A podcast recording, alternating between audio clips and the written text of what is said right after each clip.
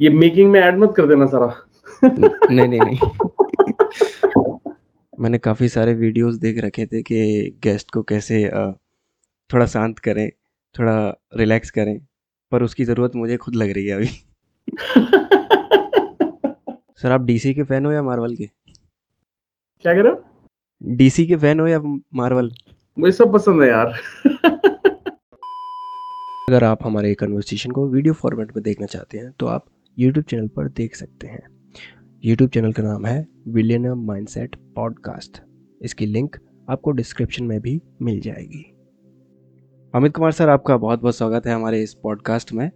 तो मैं लिसनर्स को पहले बता देना चाहता हूँ कि अमित कुमार सर का एक यूट्यूब चैनल है, जिसका नाम है रीडर्स बुक क्लब और इनके लगभग बारह लाख चालीस हज़ार से भी ज़्यादा सब्सक्राइबर हैं। और उस चैनल पे छः करोड़ चालीस लाख से भी ज़्यादा व्यूज़ हैं। तो कैसे कर लेते हैं आप ये? कैसे कर लेते हैं? कभी सच बताए तो ये तो नहीं सोचा था कि ये नंबर्स के बारे में कभी नहीं सोचा था जब स्टार्ट हम्म। किया था।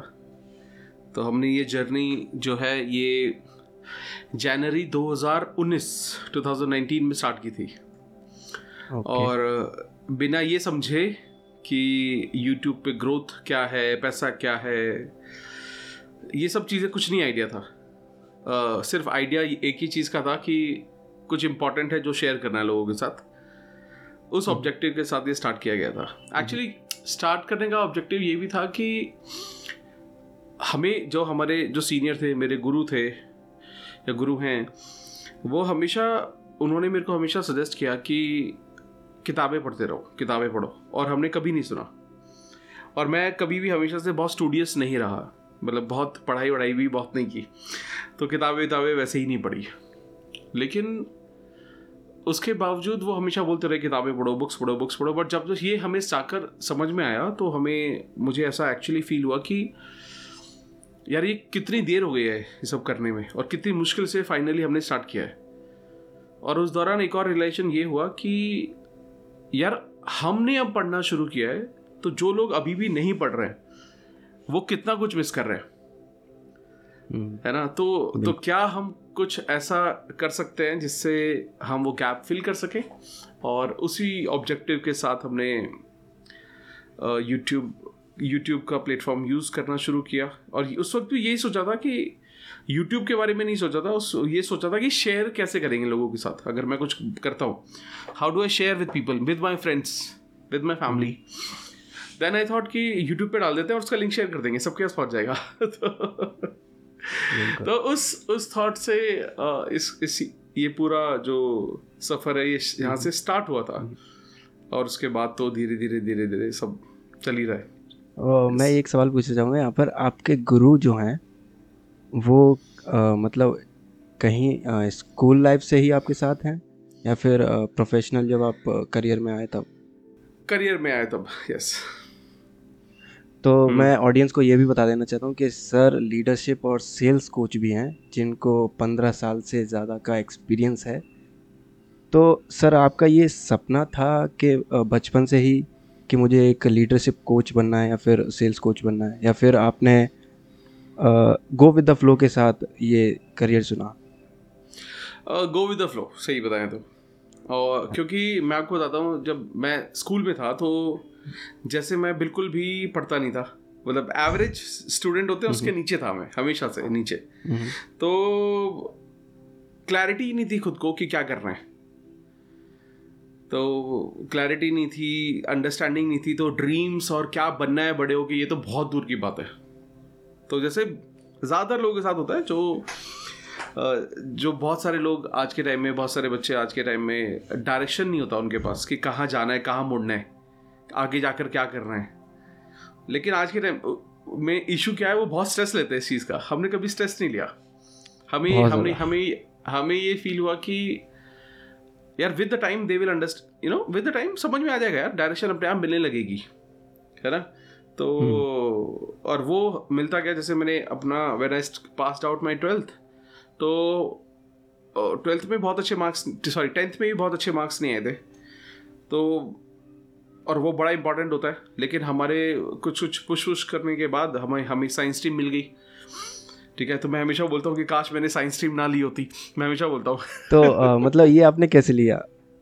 साइंस लिया फिर उसके बाद आपने एम किया मतलब कैसे? हाँ ये तभी ये ये बहुत ऊपर नीचे है। ये सारी चीज़ें बहुत ऊपर नीचे है वही मैं बोल रहा हूँ कि टेंथ की पास किया साइंस नहीं लेना था क्यों? लेकिन साइंस में एनरोलमेंट लोगों के नंबर ऑफ़ स्टूडेंट्स के कम थे तो हमें जगह आसानी से मिल गई उसमें। ठीक है? लेकिन अब एक्चुअली अंडरस्टैंडिंग क्या है? फैमिली क्या चाहती है? बच्चा क्या ले? बाई डिफ़ॉल्ट साइंस डॉक्टर बने इंजीनियर बने। ये नहीं बिना ये सोचे कि बच्चा पढ़ने में ठीक भी है उसके मार्क्स आते भी हैं क्या उसका वो फेवरेट सब्जेक्ट है? ये सोचता ही नहीं कोई। सब चाहते हैं कि भैया, बच्चा नाम तब करेगा जब साइंस लेगा तो बड़ा नाम होगा। उसी फ्लो में हम भी थे, हमने भी ले ली, लेकिन जैसे ही एडमिशन लिया तो समझ में आ गया कि ये तो बहुत मुश्किल है। तो पास वास बस किसी तरीके से पास वास किया, सब कुछ किया, लेकिन by the time I was in twelfth clear हो गया था कि ये ये इस डायरेक्शन में तो बहुत मुश्किल है। केमिस्ट्री समझ में नहीं आती फिजिक्स समझ में नहीं आती है बायोलॉजी समझ में नहीं आती। है तो सब कुछ है केमिस्ट्री भी फिजिक्स बायोलॉजी मैथ सब कुछ है मेरे पास, सोचो आप। तो और पढ़, पढ़ने में बिल्कुल अंडे हम। तो बड़ा मुश्किल था, लेकिन उसके बाद आप ये सोचिए डायरेक्शन फिर भी क्लियर नहीं थी कि क्या करना है। और, मेरे, मेरा एक दोस्त है, उसने ना बीबीए में एडमिशन ले लिया, सोचिए बीबीए बिल्कुल अलग है। ठीक है? बीबीए में उसने एडमिशन ले लिया और मैं उससे लड़ा कि तूने मुझे क्यों नहीं बताया? और मैंने भी लड़के उसी में एडमिशन ले लिया सोचिए आप। तो दोस्त नहीं करते? दोस्त ने एक, एक दोस्त ने ले लिया तो हमने भी ले लिया। तो उसी चक्कर में बी कर मैं भी आता हूँ ना। ठीक है तो वो हो गया। और उसके बाद जब ये सब चीज़ें हुई उस दौरान मुझे याद है फाइनल ईयर में जब हम फाइनल ईयर में थे तो ग्रेजुएशन में भी बिल्कुल पढ़ाई नहीं करते थे हम। लेकिन फाइनल ईयर में किसी एक कोई हमारे फैकल्टी थे, उन्होंने बोला कैट की प्रिपरेशन करो। कैट की तैयारी करो एमबीए के लिए। और उस वक्त तक कैट के बारे में हमें कुछ नहीं पता था तो उन्होंने थोड़ा आइडिया दिया। फिर मैंने कैरियर लॉन्चर से तैयारी की प्रिपरेशन की उसकी कैट की। और तब जाकर थोड़ा सा डायरेक्शन मिलना शुरू हुआ कि यार एमबीए करना है इसके बाद। वो सोचा समझा डिसीज़न था कि एमबीए करना है। और फिर जाकर एम में एडमिशन हुआ। CAT you know CAT pass करने के बाद क्लियर करने के बाद एम बी ए में एडमिशन हुआ, फिर एम बी ए किया। लेकिन जब एम बी ए किया मैंने मार्केटिंग से, ठीक है M B A in marketing लेकिन जब मैंने एम बी ए क्लियर किया तो मेरे को first job milli into sales I was into sales corporate sales उसके बाद मुझे समझ में आ गया कि ये मुझे करना नहीं है। ठीक। फिर then one of my one of my you know very close friend उन्होंने मेरे को सजेस्ट किया कि आईटी में मूव कर जाओ। कंसल्टिंग में मूव कर जाओ। सेल्स कंसल्टिंग में क्योंकि तुमने एमबीए किया है मार्केटिंग में। You get into sales consulting तो S A P if you know S A P implementation E R P software जो होता है उसका मुझे मैंने सर्टिफिकेशन क्लियर किया। और वो क्लियर और जॉब के साथ साथ क्लियर किया और उसके then I got into I T मैं कोर आई टी में चला गया। फिर मैंने एस ए पी में बहुत सा, बहुत सारे साल बिताए और उसके बाद मुझे समझ में आया कि मुझे एस ए पी नहीं करना है। और और एस नहीं करना है फिर मैं I move into core IT मैं कोर आईटी में चला गया जो जो मेरी लास्ट जॉब थी बेसिकली मेरी जो लास्ट जॉब थी वो एक कंपनी जिसका नाम है बकाडी लिकर कंपनी जो है बकाडी इंडिया mm-hmm. तो मैं वहाँ पर आईटी हेड था. एंड थिंग्स वर गुड लेकिन कभी भी ऐसा नहीं हुआ कि मैंने कोई भी फ़ील्ड इसलिए छोड़ी कि मैं ख़राब था. मैं अच्छा कर रहा था बट मेरे को वो जो सेटिस्फैक्शन था जो मुझे चाहिए था वो नहीं मिल रहा था. And then finally when I was in Bacardi जब मैं बकाडी में था, तब then I decided to you know मैंने सोचा कि नहीं, कुछ और अच्छा करना है। Then I move into corporate trainings और बहुत सारी चीज़ें की मैंने। And then I jump into YouTube तो तीन साल से यूट्यूब कर रहे हैं। And parallel to this I I conduct lot of corporate workshops में करता हूँ अभी भी। तो इस तरह से मेरी जर्नी रही है। तो बहुत ऊपर नीचे क्लैरिटी नहीं थी, लेकिन मुझे ऐसा लगता है कि आपको वक्त के साथ क्लैरिटी मिलती रहती है। मैं मेरे साथ सबसे सबसे अच्छी चीज़ क्या थी कि कभी भी मैंने किसी भी चीज़ में अपना हाफ़ नहीं दिया फिफ्टी परसेंट नहीं दिया। मैं जो भी कुछ कर रहा था मैं हंड्रेड परसेंट दे रहा था और मैं बहुत सक्सेसफुल था। और जब मैं मेरे को कुछ और करना था तो मैंने उस चीज़ को छोड़ा नहीं पहले जो कर रहा था। मैंने उसके साथ साथ कुछ और करना स्टार्ट किया उसमें बहुत सक्सेसफुल हो गया तब मैंने उस चीज़ को छोड़ा। Then I move to another thing this is how my journey had been इस तरह से मैंने अपनी पूरी journey ji almost for around right now almost fifteen sixteen years ना तो अब ये है। वाह तो सर मेरा अगला सवाल ये है कि आपने जब बुक्स को पहली बार पढ़ा सेल्फ हेल्प बुक्स को पहली बार पढ़ा तो उसको पढ़ने का रीज़न क्या था? मतलब वो कहाँ से आपको पता चला कि ऐसी बुक्स हमें पढ़नी चाहिए या फिर कोई एक पर्टिकुलर इंसिडेंट था जिसकी वजह से आपने शुरू किया ये? नहीं ऐसा कोई पर्टिकुलर इंसिडेंट नहीं था। जैसे मैंने बताया कि मेरे गुरु ने बोला कि जो मेरे को बहुत गाइड करते थे कि किताबें पढ़ो। और उन्होंने मेरे को एक बहुत अच्छी बात ये बोली कि जब कोई भी ऑथर किताब लिखता है तो वो अपनी पूरी ज़िंदगी का एक्सपीरियंस उसमें डाल देता है। तो हो सकता है बहुत सारी चीज़ें आप, चीज़ों से आप रिलेट ना कर पाओ, क्योंकि वो उस इंसान की लाइफ में हुई होती हैं, आपकी लाइफ में नहीं हुई होती हैं। लेकिन आपको उस किताब से ना बहुत कुछ सीखने को ज़रूर मिलेगा, क्योंकि वो लोगों का वो रियल लाइफ एक्सपीरियंस होता है। किताब लिखना इतनी आसान बात नहीं है, बहुत मुश्किल बात है, बहुत मुश्किल काम है और बहुत मेहनत लगती है। तो लोगों का रियल लाइफ एक्सपीरियंस मतलब पंद्रह पंद्रह, बीस बीस साल लग जाते हैं लोगों को एक अच्छी किताब लिखने में। और लोग तो तीस, चालीस, पचास साल के एक्सपीरियंस के बाद भी किताब लिखते हैं। तो पूरी ज़िंदगी का एक्सपीरियंस लग जाता है। तो वहाँ से वो थोड़ा क्लिक मिला मुझे कि यार दिस इज़ यू नो ये शायद एक जगह है जहाँ से किताबें पढ़ना है तो उस वक्त तो ये पता नहीं होता था कि सेल्फ हेल्प बुक क्या होती है, ये क्या होती है। उस वक्त तो पढ़ना शुरू के बाद में उसके जॉनर समझ में आने लगे कि सेल्फ हेल्प बुक है या क्या है स्पिरिचुअल बुक है।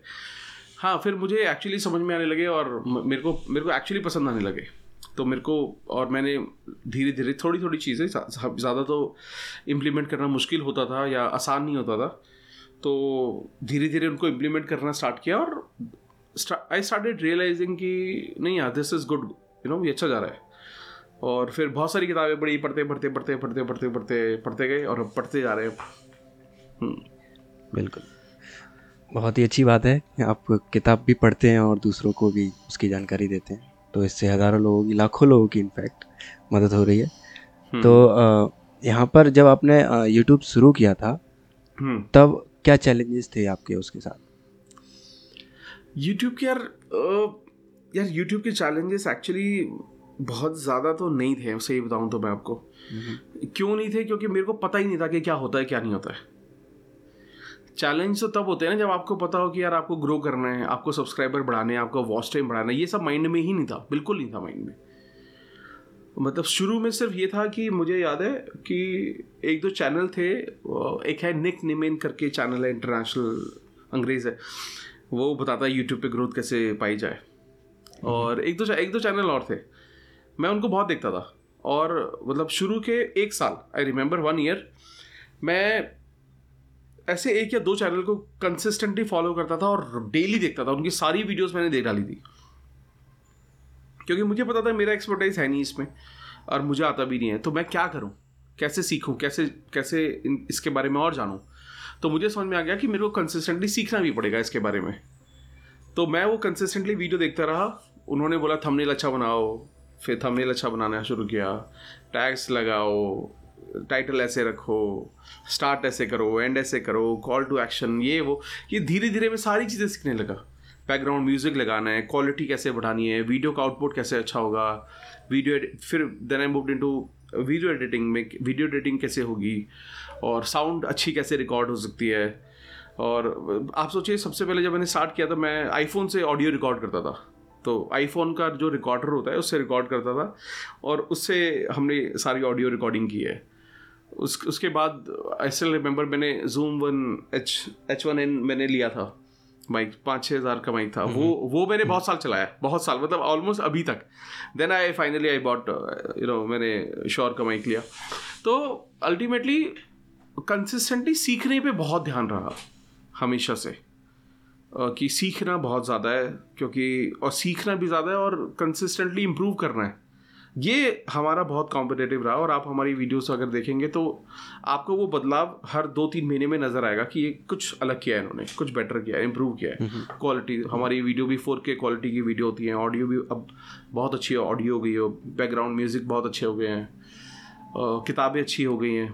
तो ये सारी ये सब main main I think challenge नहीं कहूँगा मैं कहूँगा कि मेन जो हम हमारा एफर्ट था वो ज़्यादा था कि कुछ बेटर कैसे करना है इम्प्रूव कैसे करना है हर एरिया में वीडियो ऑडियो एवरीथिंग हर चीज़ में कैसे इम्प्रूव कर सकते हैं कंटेंट वाइज हर चीज़ में तो ये हम करते गए। और सर चैनल का नाम रीडर्स बुक क्लब कैसे रखा आपने? यार सही बताऊँ तो वैसे सच बहुत ज़्यादा थॉट नहीं दिया था। ठीक है बहुत ज़्यादा थॉट नहीं दिया था कि रीडर्स बुक्स या क्लब कुछ ऐसा। सोचा था कि बुक क्लब करके कुछ करेंगे। फिर हमने जैसा होता है ना कि आप सोचते हैं कि जब आप रिसर्च करते हैं कि कौन सा नाम रखा जाए तो फिर फिर वो ढूँढने लगे कि रीडर्स बुक्स क्लब यार ये थोड़ा सा ना फैसिनेटिंग अच्छा लग रहा है। मतलब बेसिकली कुछ था नहीं। किताबों का किताबों से रिलेटेड था रीडर हैं। तो ऐसे करके हमने फिर इसको थोड़ा सा रिसर्च रिसर्च किया कि कौन कौन से नाम हो सकते हैं। तो ऑनलाइन जब सर्च किया तो ये नाम अवेलेबल था। यू नो यूट्यूब पर अवेलेबल था इंस्टाग्राम पर अवेलेबल था तो फिर सो डोमेन इसका अवेलेबल था reader books club dot com तो फिर इसको बुक कर दिया। तो हमने कहा यही चलाएँगे फिर इसको। और अ, जब मतलब आपने बुक्स पढ़नी शुरू की थी उससे पहले अ, आपके गोल्स वगैरह क्या थे और उसके बाद अभी क्या है? देखो सही बताऊँ तो जब किताबें नहीं पढ़ी थी तो कोई गोल ही नहीं थे। उस वक्त तो क्लैरिटी बहुत ज़्यादा थी नहीं। उस वक्त तो जैसे मैंने बताया कि we are going with the flow flow के साथ जा रहे थे जो हो रहा है ठीक है क्योंकि उस वक्त तो बहुत सारी चीज़ें चल रही थी साथ में जॉब भी चल रही थी और उतना वक्त भी नहीं था कि क्लियर हो कि गोल मतलब गोल क्या होता है? बेसिकली उस वक्त तो गोल था कि जॉब में और ज़्यादा पैसे कमाने हैं अच्छी जॉब पानी है वही गोल था कुछ। लेकिन धीरे धीरे समझ में आने लगा कि नहीं यार आई थिंक मनीस के अलावा भी गोल बहुत ज़रूरी हैं। फिटनेस गोल हेल्थ से रिलेटेड स्पिरिचुअल गोल बहुत ज़रूरी हैं। फैमिली गोल बहुत ज़रूरी हैं। रिलेशनशिप गोल बहुत ज़रूरी हैं। तो आज हर एरिया में कुछ ना कुछ गोल है। मॉनेटरी भी बहुत सारे हैं। फाइनेंशियल पैसे से रिलेटेड भी बहुत सारे हैं। मटेरियलिस्टिक ड्रीम्स बहुत सारे हैं। बहुत सारी चीज़ें खरीदनी है। तो उस पर भी बहुत सारा काम होता है, क्योंकि ये भी सब इक्वली इंपॉर्टेंट होता है। ठीक है गैजेट से अपडेट करना डिवाइसेस सिस्टम अपग्रेड करना, ये सारी चीज़ें कंसिस्टेंटली चलती रहती हैं। ये भी ड्रीम का ही पार्ट है। ये भी ये भी गोल्स का पार्ट है, मेरे जो हैं। बट डेफिनेटली गोल्स बहुत ज़्यादा अपडेट हो गए हैं। अब थोड़े बड़े गोल हो गए कि इस साल कहाँ तक पहुँचना है, अगले साल क्या करना है, कितना रेवेन्यू जनरेट करना है कोर्स बिल्ड करना है क्या। पॉडकास्ट में आना है। बहुत सारी चीज़ें, बहुत सारी प्लानिंग चल रही है। ये बेसिकली अभी फ़िलहाल इस साल के गोल हैं। जैसे इस साल का मेन गोल है एक दो कोर्सेज हम लॉन्च करेंगे एक किताब लॉन्च करेंगे कि एक किताब पर काम चल रहा है।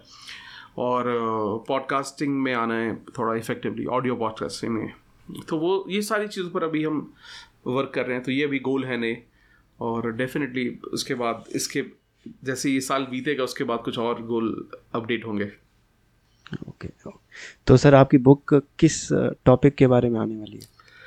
ग्रैटिट्यूड ग्रैटिट्यूड हाँ ग्रैटिट्यूड पर बुक आएगी यस क्योंकि मुझे लगता है कि ग्रैटिट्यूड इस दुनिया का सबसे पावरफुल यू नो सबसे पावरफुल चीज़ है दुनिया की सबसे ज़्यादा पावरफुल और जब आपके पास ग्रैटिट्यूड होता है तो आपकी लाइफ में ग्रोथ सब चीज़ें अपने आप होने लगती हैं। आप आप हमेशा अपने आप ही आगे बढ़ने लगते हैं।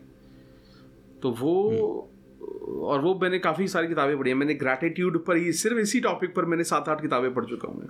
ग्रैटिट्यूड तो ऐसा तो नहीं है कि मैं कुछ बहुत अलग लिखने वाला हूँ। मैं भी सेम वही चीज़ें लिख लूँगा but from my experience you know कि वो कैसा रहा लाइफ में मेरा खुद का एक्सपीरियंस तो उसके अराउंड कुछ लिखने वाले हैं ताकि लोगों के लिए वो लाइफ चेंजिंग एक्सपीरियंस हो।